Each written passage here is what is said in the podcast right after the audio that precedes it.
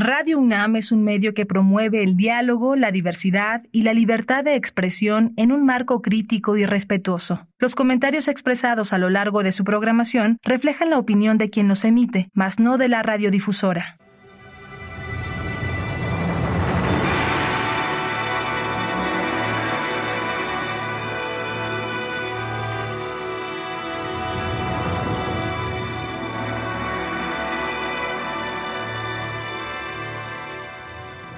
Radio Universidad Nacional Autónoma de México presenta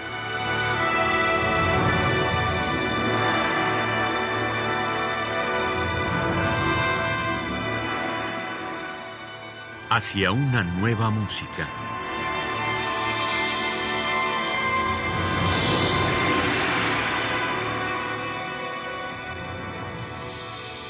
Programa a cargo de Ana Lara. Muy buenas tardes, bienvenidos a Hacia una nueva música. Soy Ana Lara y el día de hoy tengo el gusto de tener aquí como invitado a Rodrigo Castillo Filomarino. Bienvenido, Rodrigo. Hola, muchas gracias por la invitación.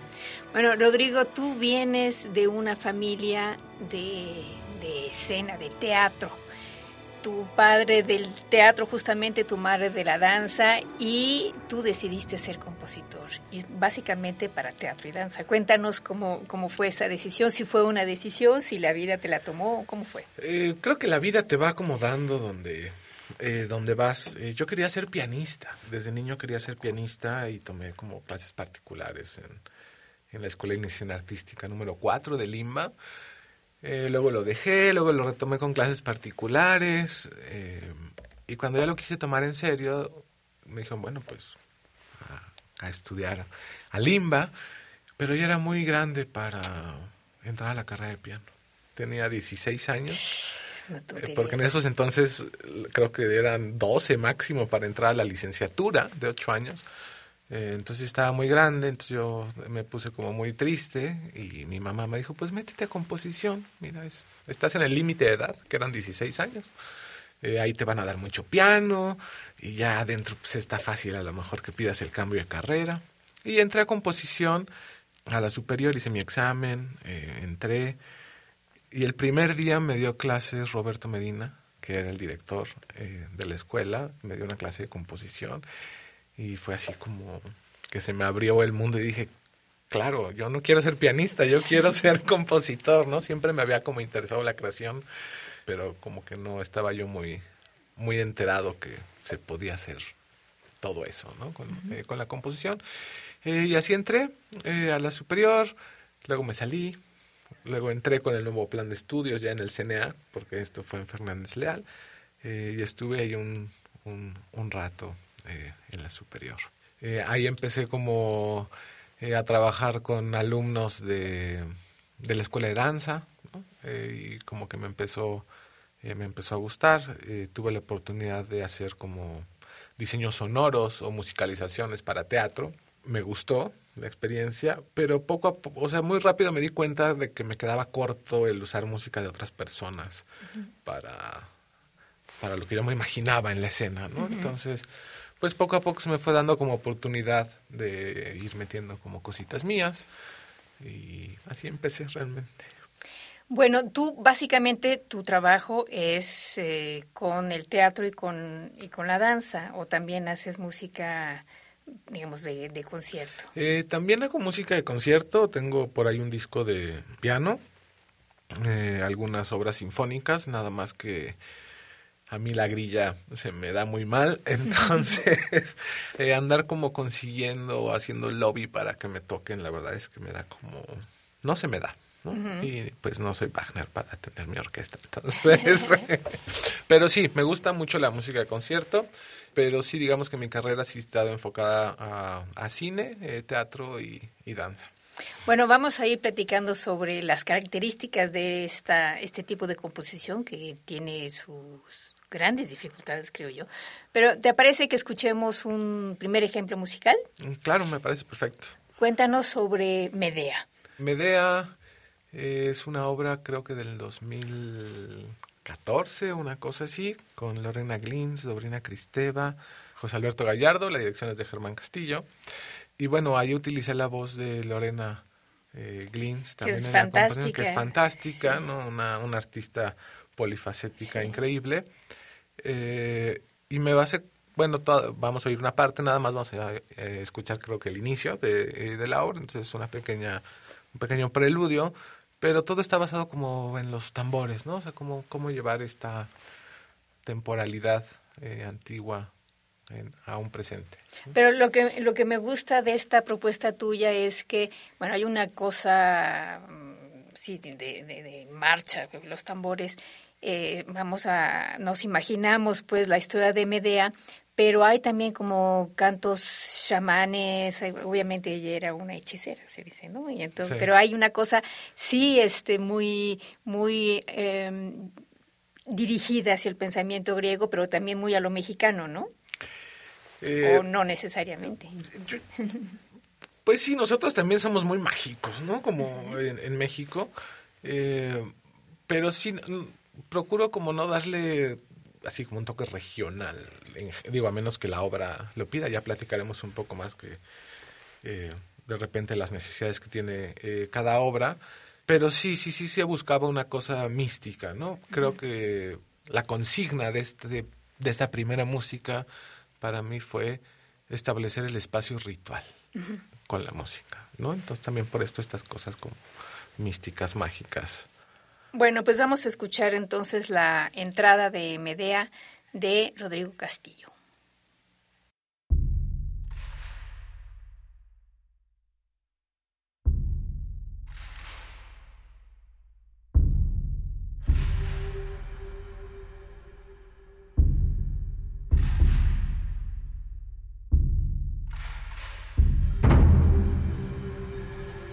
Esto en otro tiempo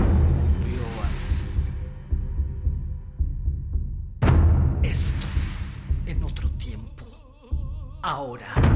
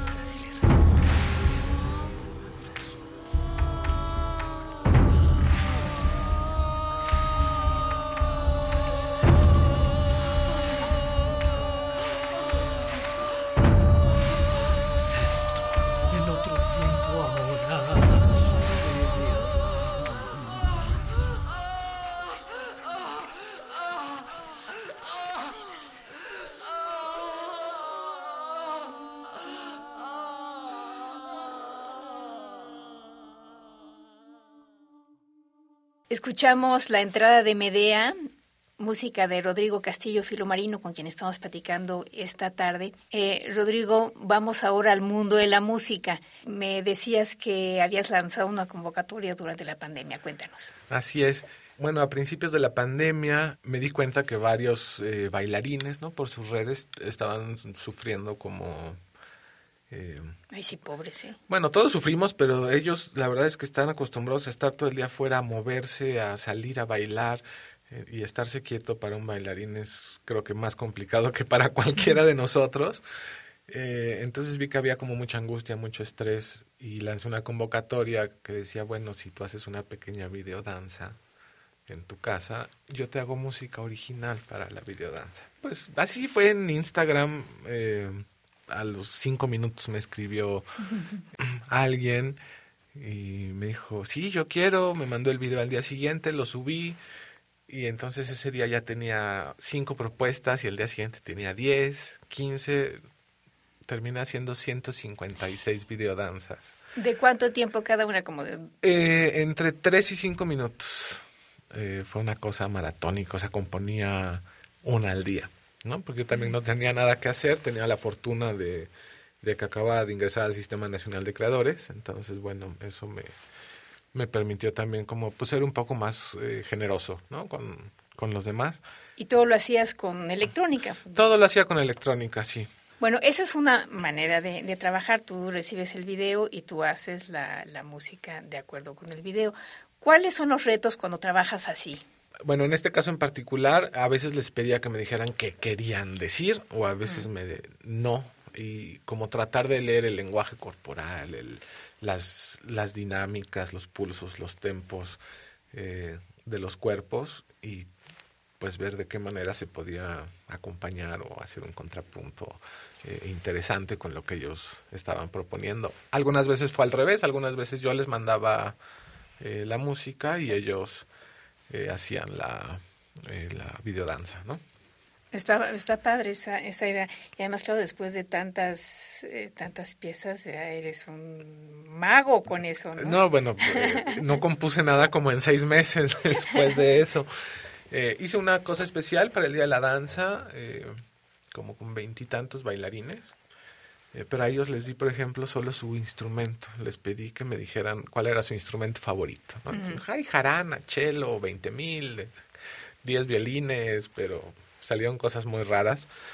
Eh, entonces compuse una pieza con todos esos instrumentos que, que ellos me dijeron que les gustaban y solo les mandé sus instrumentos. Entonces no sabían qué iba a pasar, o sea, no sabían qué estaba sonando con lo demás. Ya grabaron, junté todo, hice una edición eh, de, de videodanza, ¿no? Con todos los videos que me mandaron y quedó algo bastante, bastante interesante. Bueno, de todos estos Corona Fest que, que hiciste, ¿cuál nos quieres compartir? Eh, me gustaría compartirles el final eh, con el que cerré el festival después de un año y unos cuantos meses, eh, que se llama Elegía. También fue una videodanza eh, con varios participantes, creo que fueron 25 participantes.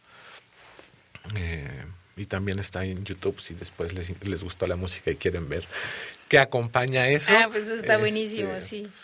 Podríamos escuchar eso. Se llama Elegía y bueno, pues está, está eh, pues dedicada a todas las personas que se murieron por la COVID-19. Pues escuchemos entonces de Rodrigo Castillo Filomarino, Corona Dance Fest número 15, Elegía.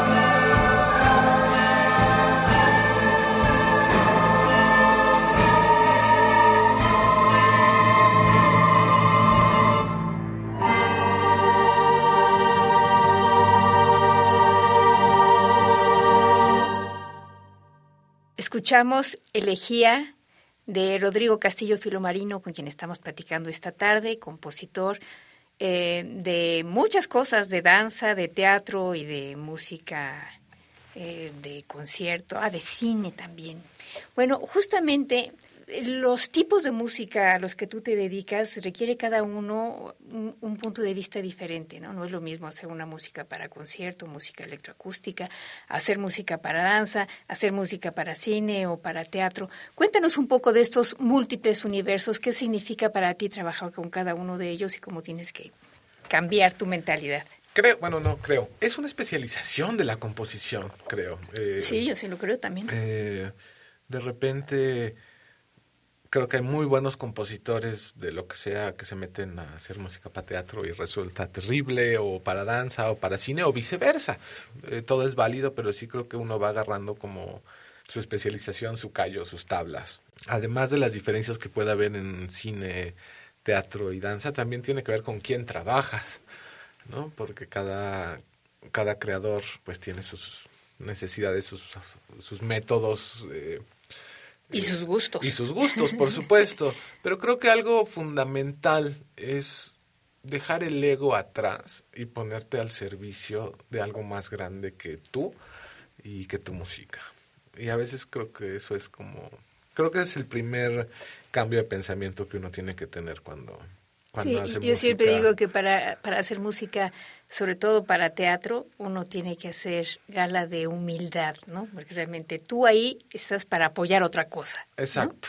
Eh, para apoyar, a, contar la historia, eh, a contar lo que el director quiere o, o ayudarlo a crear eh, los mundos o las atmósferas que, que se necesitan. Sí, justamente. Y además en el teatro suelen ser piezas breves, ¿no? Y a veces te las cortan. Sí. Por ahí tenemos unos ejemplos para, escuchar de eso, pero sí, a veces las cortan, ¿cómo no? Bueno, escuchemos un ejemplo, por ejemplo. Eh, ok, es de, es de las últimas cosas que hice, es de Retorno Sofía Rosario, es una obra de José Alberto Gallardo, que le encanta la música, entonces me pide tracks enormes y ahí me tienes trabajando y trabajando y trabajando y después en la escena pues no funciona y me dice, oye, hay que, te pedí cinco minutos pero vamos a usar 40 segundos. bueno, pues, ni modo, así, así es. bueno, entonces vamos a escuchar, no, pero ahora sí la vamos a escuchar completa, por lo menos. Completa, sí. bueno, pues vamos a escuchar entonces el final de Retorno Sofía Rosario, Retorno Sofía Rosario, de Rodrigo Castillo Filomarino.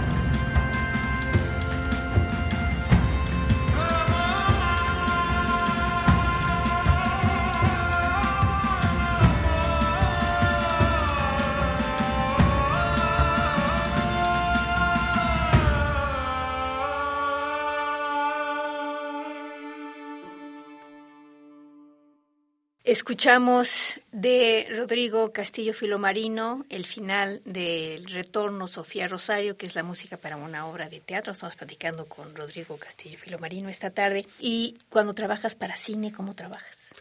Bueno, cuando trabajo para cine y bueno, en teatro también, lo primero que hay que hacer pues es leer eh, el guion, hacer una idea eh, del universo sonoro. También hago diseño sonoro en el cine, entonces sí trato como de involucrarme.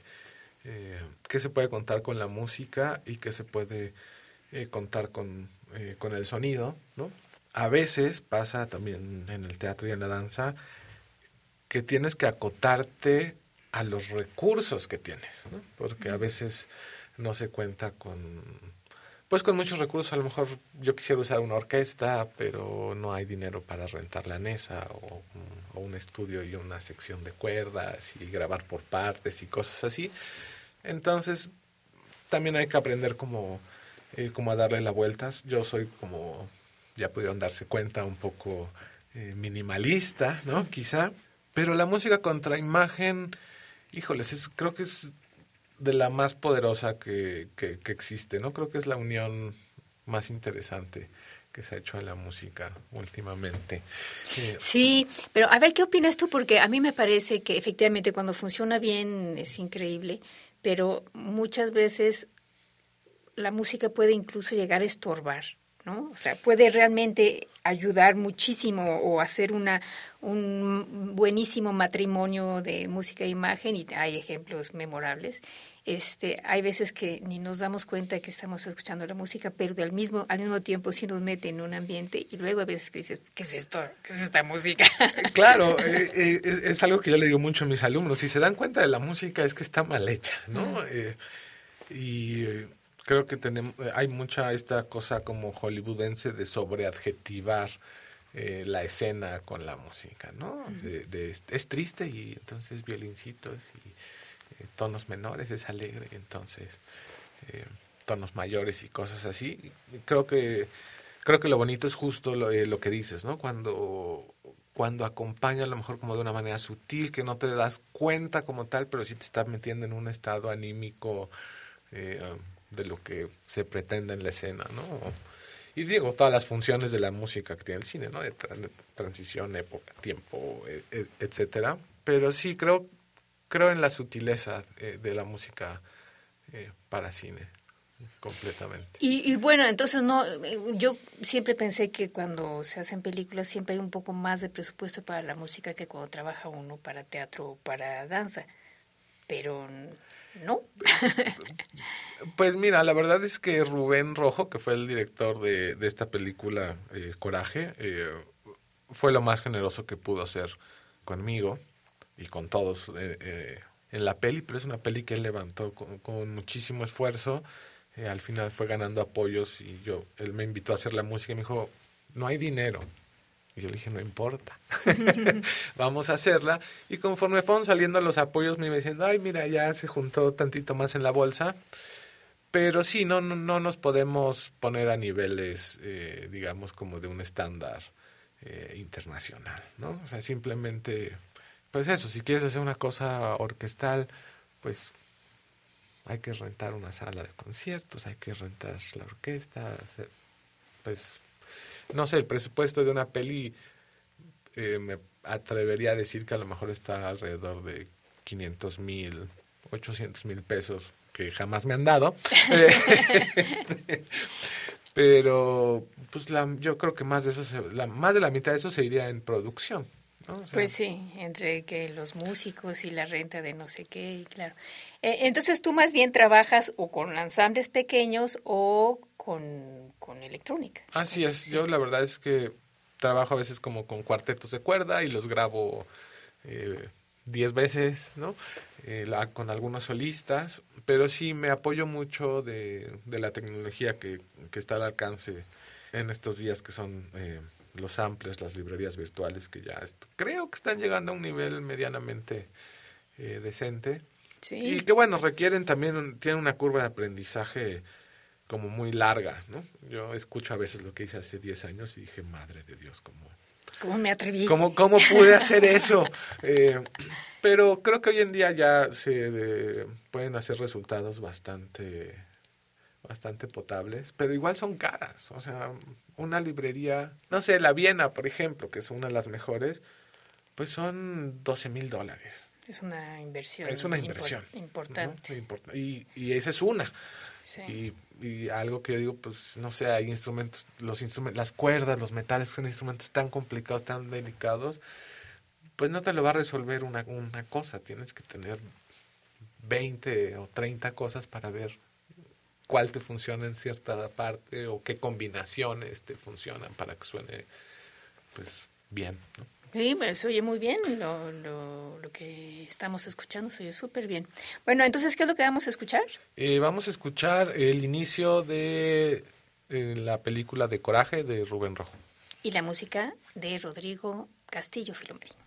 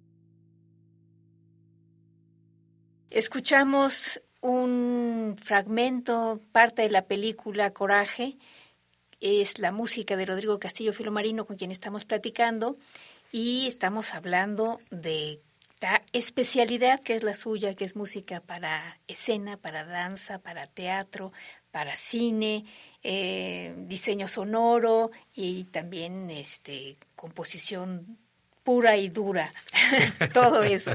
Pero bueno, quiero que me platiques ahora de una pieza que me gusta mucho que se llama Ditirambo del peine del viento. ¿Qué es eso? Es una pieza, bueno, son tres partes. Son parte de, una coreografía eh, que se hizo en el Palacio de Bellas Artes para conmemorar, si no me equivoco, los 50 años de vida profesional de mi mamá. Entonces, De Rosana Filomarino. de Rosana Filomarino. Eh, era un homenaje que le hacía a Bellas Artes. eh, y me encargó eh, la música eh, original. Creo que era la primera vez que yo tenía como un programa completo en Bellas Artes, entonces yo estaba completamente apanicado. Pues sí, con Eh, justa razón. Tampoco había mucho presupuesto, por supuesto, eh, pero esta fue la primera vez que, que tuve chance de contratar como este cuarteto, un oboe, eh, un clarinete para poder hacer como capas con instrumentos reales y que sonara eh, bien. Y bueno, una cantante fantástica que es Laura Ramírez, eh, que justamente acaba de trabajar conmigo en lo que acaba de pasar en Bellas Artes con el CEPRODAC, el 4 de, de noviembre. Pero bueno, sí fue, casi 50 minutos de composición, digo, vamos a escuchar solo una parte, eh, no se preocupen, pero fue un, fue un proceso eh, complicado también porque yo me tuve que mudar de mi casa porque mi papá estaba enfermo, entonces yo lo estaba cuidando como por dos meses mientras estaba componiendo todo esto y luego pues ir al estudio, grabar todos los músicos, percusionistas, cuerdas, etcétera. Es la parte final eh, de la obra que era pues una, una ofrenda eh, a, la, a la vida, ¿no? Eh, digamos, y pues para mí la voz de repente es como, como eso, ¿no? Puede ser muy iluminadora, ¿no? Sí, muy bien cantada y muy, muy, muy bella pieza. Vamos a escuchar entonces Ditirambo del Peine del Viento de Rodrigo Castillo Filo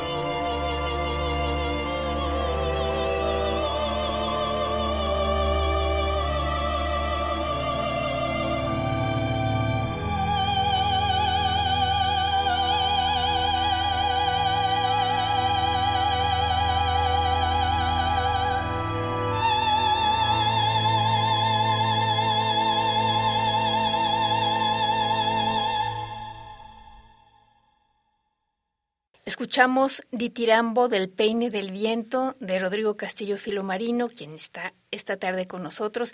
¿Quiénes interpretaron esta pieza, Rodrigo? Eh, tenemos a Laura Ramírez eh, en la voz, Carolina eh, Aguillón en, el oboe y clarinete, Adrián Hernández Forcada en violín, Arturo Moscona viola, Jaime Subersa violín y Luz Urquidi en el violonchelo.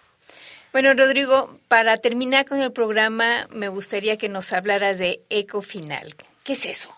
Ok, eh, bueno, Eco es una es un suceso escénico que creé justito antes de la pandemia. Eh, de hecho, nos cortaron la temporada por eh, por la pandemia. Se estrenó El Milagro. Eh, es una obra, es un es un suceso escénico que yo escribí. Eh, yo hice la música original y invité a dos personas, eh, a un actor y a una bailarina a trabajar conmigo. Eh, y habla de la sordera social, de esta incapacidad que tenemos a veces de, de comunicarnos con, con el otro o de, o de escucharnos eh, a nosotros mismos. Eh, todo esto fue porque eh, Luis Alcocer, un director de teatro, me incitó a que lo hiciera. Él tenía el milagro, el teatro del milagro para él todo el mes y me dijo, haz algo, no, no, no, haz algo.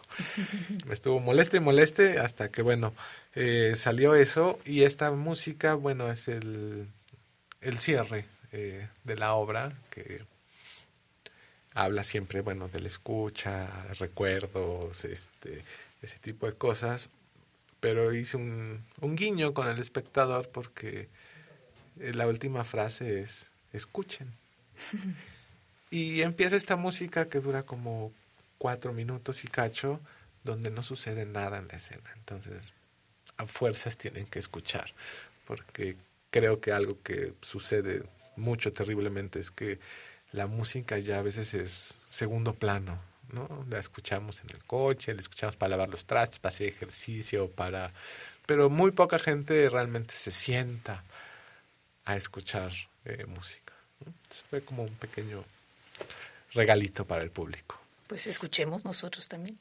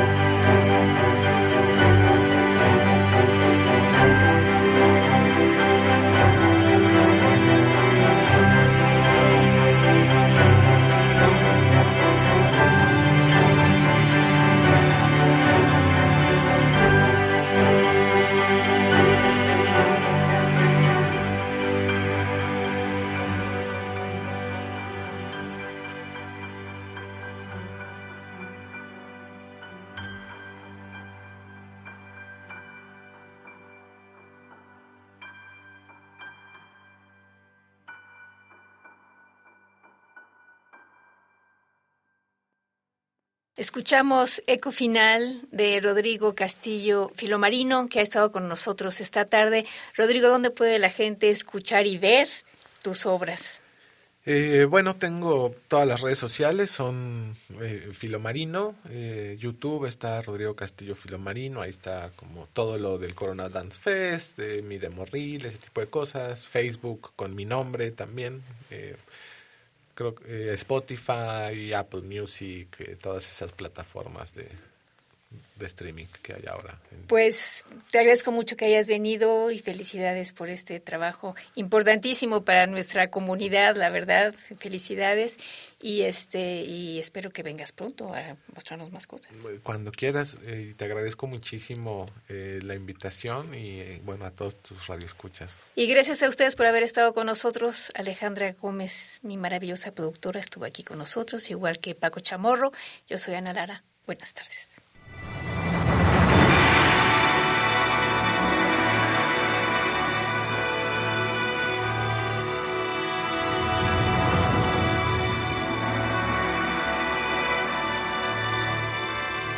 Radio Universidad Nacional Autónoma de México presentó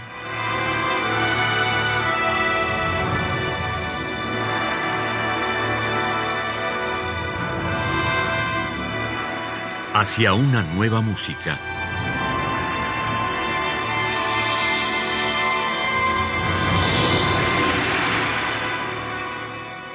Programa a cargo de Ana Lara. Radio UNAM. Experiencia sonora.